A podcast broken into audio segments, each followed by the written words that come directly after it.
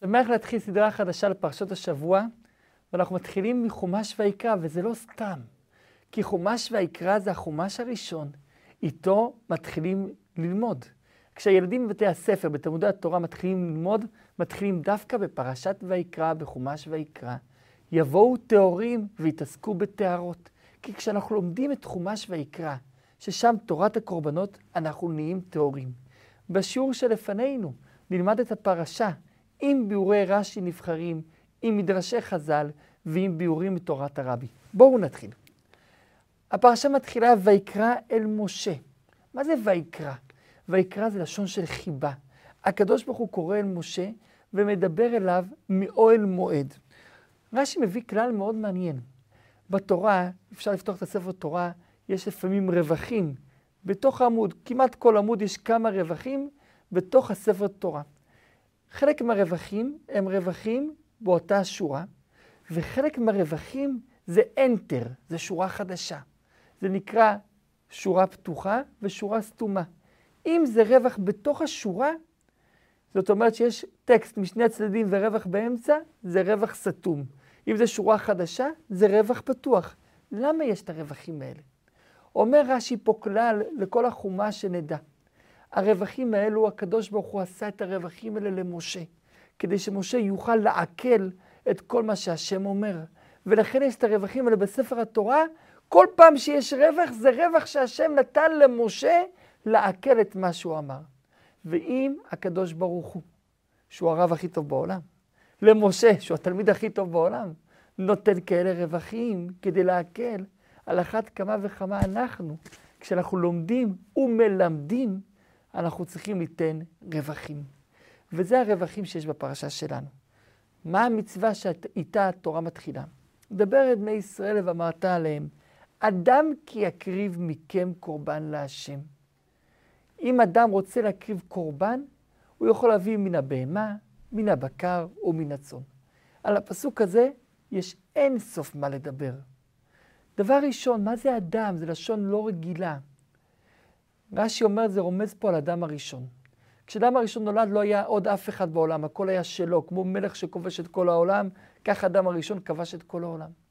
ולכן כשהוא הביא קורבן, זה לא היה מן הגזל, כי זה היה שלו. ככה גם אנחנו. כשאנחנו מביאים קורבן להשם, כשאנחנו רוצים להתקרב להשם, צריכים להביא רק דבר שהוא שלנו. לא מגזל, לא לקרב משהו שהוא מישהו אחר בלי רשותו, אלא רק דבר שהוא שלנו. וזה הכוונה קורבן. קורבן מלשון קרבה. קורבן מלשון הקרבה. אי אפשר להתקרב אם לא הקרבת משהו. אני לא מדבר פה להקריב חלילה דבר קשה. אני מדבר להקריב את הרצונות שלנו להשם. לדוגמה, קשה לך לקום בבוקר, הכי כיף להתחפר בפוך במיטה. ואתה מחליט, בואו נתקרב להשם ונקום בבוקר, נלך לשחרית, שעה מהיום נקריב אותה להשם, התקרבנו להשם. כל פעם שאנחנו מוציאים משהו מעצמנו, התקרבנו להשם. וזה הקורבן. הקורבן מקריב אותנו להשם, הקורבן מקרב אותנו להשם. ולכן יש פה כשל תחבירי אולי. אדם כי יקריב מכם קורבן להשם. איך היה צריך להיות כתוב? אדם, זה הולך על אדם. מכם, גם על האנשים, כי יקריב. או, לחילופין, כי יקריב אדם מכם. אבל אתה לא יכול לדבר על האדם, אחרי לדבר על הפעולה ושוב על האדם. אדם, כי יקריב מכם. לא. המטרה היא שהאדם עצמו יתקרב להשם. ולכן אדם כי יקריב מכם. האדם עצמו מתקרב להשם. ככה מסביר אדמו"ר הזקן בליקוטי תורה. איך האדם מתקרב להשם? צריך להביא את הבהמה שלו, את הנפש הבהמית שלו, את התאוות שלו, את הרצונות שלו. יש כאלה שיש להם בהמה גדולה כמו בקר, יש כאלה שהם תאוות כמו של צאן. את זה צריך להקריב להשם, שהרצון יהיה רצון של השם ולא רצון שלנו. איזה, בואו נחזור לפשט. איזה קורבן מדובר עכשיו? אנחנו הולכים ללמוד תחומה שלם של קורבנות. והפרשה שלנו מדברת על הרבה קורבנות. מדברת על קורבן השלמים, על קורבן החטאת, בפרשת פנחס נקרא על קורבן התמיד, וגם על קורבנות החגים. פרשת אמור נקרא קורבנות הכהנים, תזריע ומצורע על קורבנות המצורעים. על איזה קורבן אנחנו מדברים עכשיו? הקורבן הראשון מכל הקורבנות קורבן נדבה. מה זה קורבן נדבה? קורבן שאתה לא חייב להביא אותו. אלא אם אתה רוצה, אתה מתנדב אותו. למה אתה מנדב אותו? זה יכול להיות סתם. יכול גם ככפרה על מצוות עשה שאדם פספס, כמו קריאת שמע, לא, לא, לא קרא בזמן, או לא הניח תפילין חלילה. אלו לא עבירות שמחייבות הבאת קורבן, אבל אם אדם רוצה, יכול לנדב את קורבן הזה. רגע, דווקא זה הקורבן הראשון שאיתו פותחת התורה? אין קורבן יותר חשוב, לכאורה. קורבן חובה, קורבן חטאת, קורבן תמיד. לפתוח עם זה את הפרשה? זה לא סתם. מסביר הרבי מלובביץ' ביאור נפלא.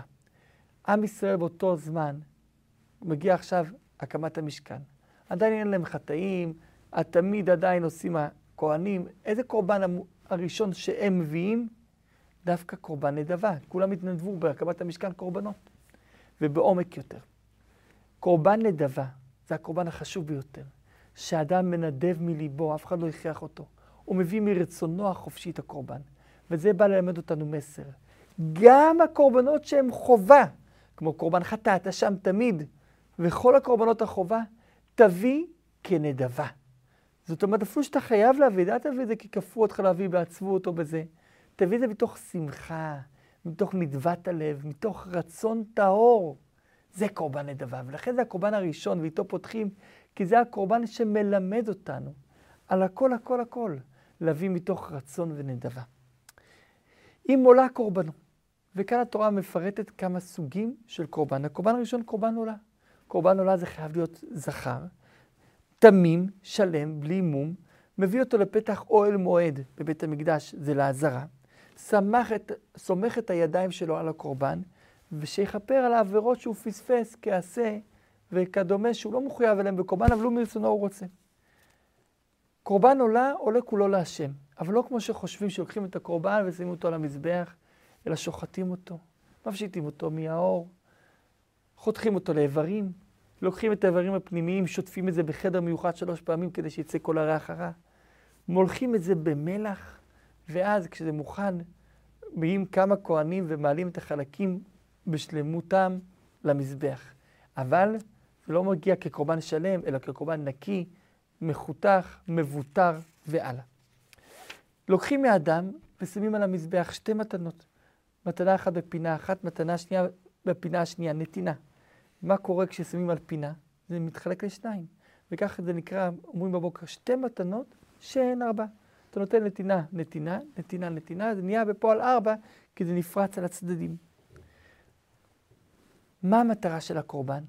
אומרת התורה, אישה ריח ניחוח להשם. אומר רש"י, נחת רוח לפניי שאמרתי ונעשה רצוני. בואו נפתח בכלל, בשביל מה צריך לתת קורבנות? מה הקטע? וכי השם צריך את הקורבן? אז באמת יש בזה כמה ביאורים. יש את הביאור של הרמב"ן, ביאור מפורסם. אומר הרמב"ן שהקורבן זה תחליף לאדם. מה שהיה צריך להיות לאדם, עושים לקורבן. ולכן אם אדם עשה חטא, אז במקום שהוא יקבל את עונש האדם, לא מקבל, הקורבן מקבל במקומו. זה מזכיר לנו קצת את הכפרות של כיפור, שעושים תחליף לאדם. יש דעת הרמב"ם, שאומר שזה תחליף לעבודות שהיו נהוגות, נהוגות אז, אז עושים את הקורבן. כמובן שזה לא הטעם היחידי, אבל הוא מביא שזה טעם נוסף. יש את האבן עזרא, שכותב שזה ארבעה מיטות בדין שהיו אמורים, דומה קצת לרמב"ן, עושים את זה במקום זה בקורבן, וכן הלאה וכן הלאה. אבל לשיטת רש"י, רש"י לא מסביר שום דבר. הוא לא אומר מה טעם הקורבן. אומר הרבי, למה רש"י לא אומר מה טעם הקורבן? כי לפי רש"י, טעם הקורבן כתוב בתורה. ריח ניחוח להשם. אין טעם. מה הטעם של הקורבן? שאין לו טעם. שאנחנו עושים את מה שהשם רוצה מאיתנו, נחת רוח לפניי, שאמרתי ונעשה רצוני, בלי שנבין, כי ככה השם אמר, זה הנחת הגדול. זה הטעם של הקורבן. ולכן פלא פלאים. אנחנו יודעים שהגויים גם יכולים להביא קורבנות, אבל את זה לומדים מהמשך החומש, מפרשת אמור. בפרשת ויקרא לא לומדים שגויים יכולים להביא, כי גוי עליו לא נאמר ריח ניחוח להשם, זה נאמר על יהודי. ולכן מפה נחת רוח לפניי, זה הטעם המרכזי של הקורבן. נחת שעושים להשם, גם כשאתה לא מבין אתה עושה. וזה מסר אלינו. לפעמים יש איזה מצווה, אתה לא מבין אותה. תעשה אותה בלי להבין, זה הנחת הכי גדול להשם. אם זה קורבן צאן, קורבן צאן מן הכבשים או מן העזים, אפשר להביא, והתורה מפרטת ההבדל בין זה לבין בקר, כי לכבש וצאן יש איברים שונים, יש גם כן את השומן שלפני הזנב, יש כמה הבדלים, ולכן התורה מפרטת את זה שוב. ואם מן העוף קורבנו, אני יכול להביא קורבן נדבה של עוף. ופה התורה משנה מרגילות של הקורבן. כשאני מביא את הקורבן, הקדוש ברוך הוא אומר, תרחמו עליו. תעשו את זה בכבוד הכי גדול. העוף, יש לו את הקורקבן, את הזפק, שזה המקום של המעיים של העוף. את זה לא מקריבים על המזבח. את של הבהמה, כן. של הצאן, כן. של העוף, לא. למה? בהמה וצאן הם מבויתים. הם אוכלים את האוכל שמגישים להם. אפשר להקריב את זה על המזבח. עוף מסתובב, אוכל גם מהגזל. גזל לא יבוא למזבח. לכן את העוף לא מקריבים על המזבח עם הקורקבן, אלא מוציאים את הקורקבן קודם. אבל, אומרת התורה, תרחם על העני. העני הביא עוף, הביא יונה. העוף שאפשר להביא זה או יונה גדולה, שזה נקרא תור, או גוזל, שזה נקרא בן יונה, אבל באמצע אי אפשר להביא. אבל כדי שלעני יהיה כבוד, אם עכשיו אני אוציא לו, אוציא לו, אוציא לו, מה יהיה לו? לכן אומרת התורה, מה תעשה? תעשה משהו פשוט מאוד. תקח את היונה, תעשה לה חור קטן, כמו ערובה, תשלוף את הקורקבן. ואז היונה נראית שלמה. את הקורקבן תשים בחור שהיה ליד המזבח, ואת היונה תקריב בשלמותה למזבח. לא לשחוט אותה עם סכין, אלא לשחוט אותה עם הציפורן, לכן הכוהנים היו מגדלים ציפורן גדולה. לשחוט אותה עם הציפורן, ואז לקחת את היונה, לשים עם האצבע על היונה, לפרוס אותה לשניים כשהיא עדיין מחוברת. זאת אומרת, לקחת את היונה ולפתוח אותה, זה יוצא כמו עיגול גדול, ועם הכנפיים, עם הנוצות, להקטיר את זה למזבח, ככה יש חתיכה גדולה יפה. למה? כדי לרחם על העני. אין ריח רע יותר מריח של כנפיים, של נוצות שנשרפים באש. אני מכיר את זה כתושב קריית מלאכי לשעבר. הימים שהיו שורפים המושבים את הנוצות, זה ימים שאי אפשר לעבור ברחוב. אז למה עושים את זה? תרחם על העני. אומר הקדוש ברוך הוא, העני המסכן, זה מה שהוא מביא, תוריד לו את הכנפיים, תוריד לו את הנוצות, תוריד לו את הקורקבן, תחתוך אותו, מה יהיה לו? יהיה לו קובייה קטנה, זה הוא מביא כקורבן?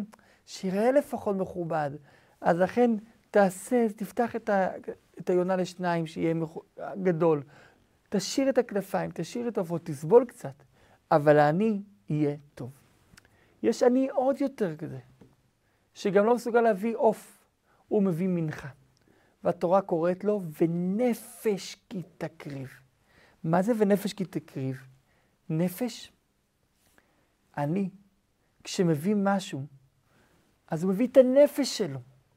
השקל שאני מוציא, לפעמים זה יותר מהאלף שקל שהעשיר מוציא.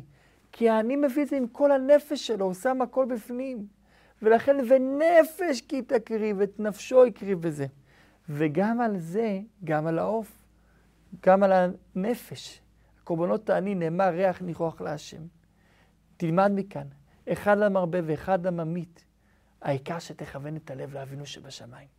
לא משנה אם אתה מביא הרבה או קצת, כמובן מי שיכול להביא הרבה והביא קצת, זה כמו עשיר שהביא מנחת עני, לא יוצאים את זה ידי חובה. אבל אני מדבר על אחד שיכול להביא קצת, שמביא קצת, מול אחד שיכול להביא הרבה ומביא הרבה, העיקר שיכוון את הלב לקדוש ברוך הוא. והנפש של העני זה יכול להיות או קורבן עוף, כמו שראינו קודם, או הנפש כי תקריב קורבן מנחה. ובזה יש חמש סוגים, חמישה סוגים של מנחות. הסוג הראשון, סוג מנחת סולת. הוא מביא את זה כמו קוסקוס של היום, שזה בעצם החיטה שמנפים אותה כמה פעמים, אבל נשארה גסה, לא דק דק כמו בנפה, וזה נקרא סולת. עושים אותה עם שמן, עם לבונה, מכינים אותה, מביאים אותה למזבח. הכוהנים לוקחים את זה מלוא קומצו. מה זה קומצו? לוקחים, זה מגיע בגודל של עיסרון, הכהן לוקח את היד שלו, משאיר את הגודל ואת הזרת בצד, לוקח את שלושת האצבעות האמצעיות, מקפל אותם על המנחה של הסולת, ככה, לא מה שמבצבץ, רק מה שמאמצע, עם השמן והלבונה כבר מעורבב בסולת. את זה הוא מקריב על המזבח, זה גם כמות קטנה. זה רק הכמות שנכנסת בתוך שלושת האצבעות המקופלות. והשאר הולך לכהנים לאכול. וזה גם כן ריח ניחוח להשם. ויש לנו עוד ארבע סוגים מנחה. שניים בתנור ושניים במחבת. בתנור זה יכול להיות מנחה שאני מכין ממנה חלות של שמן עם הסולת, מכין את זה לתנור, חלת שמן, אבל לא שטופח, כי זה צריך להיות כשר לפסח, בבית המקדש היה פסח כל השנה. מכניס את זה לתנור, זה נקרא חלת שמן, וסוג שני, רקיק מצות, זה כמו המצה שלנו של היום, שזה דק, מכניס את זה לתנור, וכשיוצא מהתנור, אני מורח את זה בשמן. אפשר את זה או את זה. אם מביאים באמת סוג כזה, צריך להכין עשר חלות או עשר מצות, ואז לוקחים מכל חלה אחת או מצה אחת, לוקחים למזבח, ותשע חלות או תשע מצות הולכים לכהנים והכהנים אוכלים. יש לנו עוד שני סוגים. סוג אחד נקרא מחבת. מכינים את זה על מחבת כמו סופגניה, שמים את זה על המחבת שמתבשל על המחבת. וסוג נוסף בשמן עמוק. למחבת בשמן, בשמן עמוק, מה שנקרא רוק, או יש כל מיני, סיבות, כל מיני שמות, לתורה יש לזה שם מיוחד. מחבת מרחשת. למה? כי שמן עמוק, יש רעש כל הזמן של השמן, שפצפצים כאלה של השמן, רוכש, לכן זה נקרא מחבת מרחשת. זה מחבת בשמן עמוק, שם אני שם את זה בפנים, את, את הקוביות של הסולת בפנים, זה נהיה מטוגן בשמן עמוק. ההבדל ביניהם, אם זה שמן דק, זה יוצא חצי קשה, חצי רך. אם זה שמן עמוק, הכל יוצא רך. וגם זה, אותו דבר, מכינים עשר חלות, או עשר מצות, או עשר מחבת רגילה, או עשר מחרשת, אחת הולכת למזבח, והשאר לכהנים. עכשיו, ממשיכה התורה ואומרת, כלל, אסור להגיש חמץ למזבח. תמיד חייב שזה יהיה כשר לפסח, גם כשזה חלה, שזה לא יטפח. וכן אסור להוסיף לזה משהו מתוק, דבש. דבש בתורה לא הכוונה היא דווקא לדבש דבורים, זה יכול להיות גם סילן, יכול להיות דבש תאנים, דבש דמרים, כל דבר מתוק אסור להוסיף. חוץ, יש יוצא דופן, פעם אחת בשנה, שמותר להביא משהו מתוק, וזה הביקורים, שאדם יש לו פירות משבעת המינים, הפרי הראשון הוא מביא לבית המקדש, זה נקרא ביקורים, והכהן מניף את זה, אז זה הדבר המתוק היחידי שיכול להגיע לבית המקדש. וחמץ פעם אחת יכול להיכנס לתוך בית המקדש, שזה שתי הלחם בחג השבועות, זה שני יוצאי הדופן. חוץ מזה אומרת התורה, תמיד תשים מלח על הקורבן. על כל קורבנך תקריב מלח. המלח הוא ברית שהשם עשה. סופר במדרש, תיקוני זוהר מביא את זה בהרחבה, שבזמן בריאת העולם, ביום השני הקדוש ברוך הוא הפריד בין ש... המים שיהיו בעולם, הכל היה מים. חלק מהמים שם למעלה, חלק מהמים שם למטה.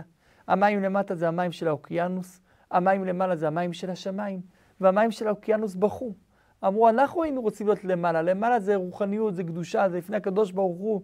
ענן בעינן למהווה קמא מלכה. אנחנו רוצים להיות לפני המלך, למה אנחנו למטה? אמר הקדוש ברוך הוא נחמה. אתם, ייקחו מכם מלח. המלח נוצר הרי זה תולדה של מים. ומהמלח הזה ישימו תמיד על המזבח. אסור להיות משהו על המזבח בלי המלח. ככה המים התחתונים תמיד יעלו אותם לקדושה, תמיד הם יהיו במזבח.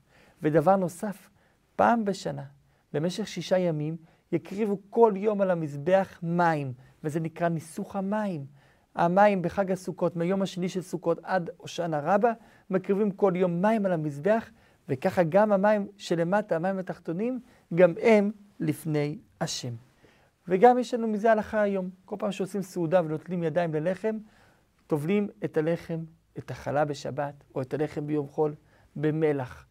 זה ברית שהשם עשה, כי השולחן של האדם זה כמו מזבח. וזה לא סתם כמו מזבח, זה שולחן וזה שולחן, אלא כמו שבמזבח האדם מעלה את עצמו להשם יתברך ומתקרב להשם, ככה גם בשולחן כשאתה אוכל, אם אתה אוכל לשם שמיים, לא לשם תאווה, אלא בשביל שיהיה לך כוח לעבוד את השם יתברך, כוח לעשות תורה ומצוות, אתה מעלה את עצמך, אתה מקרב את עצמך להשם. ולכן גם על השולחן האישי שלך, שים מלח, כי השולחן האישי שלך זה מזבח. ממשיכה התורה ואומרת מה קורה אם אתה מביא את מנחת העומר. מנחת העומר נקראת בתורה מנחת ביקורים, זה סוג אחר לגמרי. מה זה מנחת העומר? כל שנה, מחג הפסח, אסור לאכול את התבואה שזורים אותה אחרי פסח.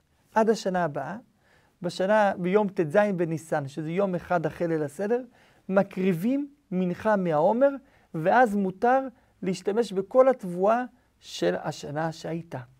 לכן את התבואה בדרך כלל זורים בסוף החורף או בתחילת האביב, ואז כשמגיע חג הפסח זה נהיה מותר.